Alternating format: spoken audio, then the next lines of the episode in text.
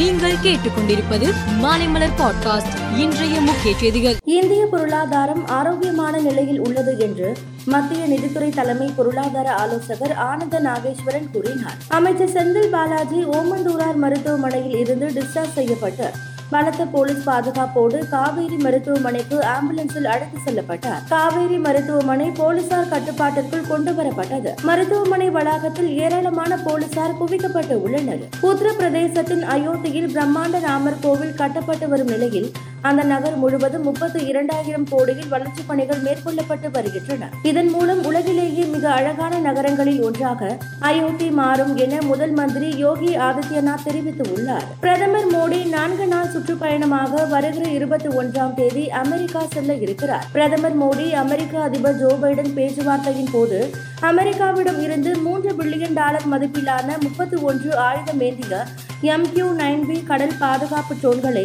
India வாங்குவதற்கான ஒப்பந்தம் கையெழுத்து ஆகும் என தெரிகிறது. மணிப்பூர் மாநிலத்தில் இரு பிரிவினர் இடையிலான மோதல் வன்முறையாக வெடித்து இன்னும் ஓயாமல் நீடிக்கிறது. நேற்றிரவு மத்திய மந்திரி ஆர் கே ரஞ்சன் சிங் வீட்டை ஆயிரத்திற்கும் மேற்பட்டோர் முற்றுகையிட்டு தீ வைத்து கொளுத்தினர். சம்பவம் நடைபெற்ற போது மத்திய மந்திரி ரஞ்சன் அங்கு இல்லை என அதிகாரிகள் தெரிவித்தனர். இதுகுறித்து மத்திய மந்திரி ரஞ்சன் கூறுகையில் நேற்று இரவு நடைபெற்ற சம்பவங்களை பார்க்கும் போது மிகவும் கவலையாக இருக்கிறது.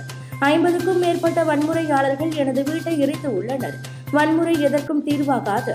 இந்த செயலில் ஈடுபட்டவர்கள் மனித குலத்திற்கு எதிரிகள் என்றார். அமெரிக்காவின் கலிபோர்னியாவில் கடந்த பதினொன்றாம் தேதி three into three into three Rubik's cube புதிருக்கு மிக வேகமாக தீர்வு கண்டு ஸ்பீட் கியூபிங் லெஜண்ட் என்றழைக்கப்படும் அமெரிக்காவை சேர்ந்த மேக்ஸ் பார்க் உலக சாதனை புரிந்தார். உலக நாடுகளின் பொருளாதார தடைகள் மற்றும் எதிர்ப்பை மீறி வடகொரியா தொடர்ந்து ஏவுகணை சோதனை நடத்தி வருகிறது. இதனால் கொரிய தீபகற்பத்தில் போர் பதற்றம் நீடிக்கிறது. அவ்வகையில் வடகொரியா கிழக்கு கடற்கரையில் இருந்து ஒரு பாலிஸ்டிக் ஏவுகணையை கடலில் செலுத்தி சோதனை நடத்தி இருப்பதாக தென்கொரியா தெரிவித்துள்ளது இங்கிலாந்து அணி கேப்டன் பென் ஸ்டோக்ஸ் ஐபிஎல் கிரிக்கெட்டில் சென்னை சூப்பர் கிங்ஸ் அணிக்காக விளையாடினார். ஒன்றிரண்டு போட்டிகளில் விளையாடிய நிலையில் காயம் காரணமாக தொடர் முழுவதும் விளையாடவில்லை.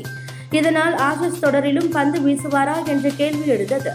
ஆனால் தான் உடல் தகுதி பெற்றுவிட்டதாலும் ஆசிஸ் தொடரில் பந்து வீசுவதாகவும் தெரிவித்துள்ளார் பென் ஸ்டோக்ஸின் இந்த அறிவிப்பு இங்கிலாந்து அணிக்கு மேலும் நம்பிக்கையை ஏற்படுத்தியுள்ளது. மேலும் செய்திகளுக்கு மாலைமலர் பாட்காஸ்டை பாருங்கள்.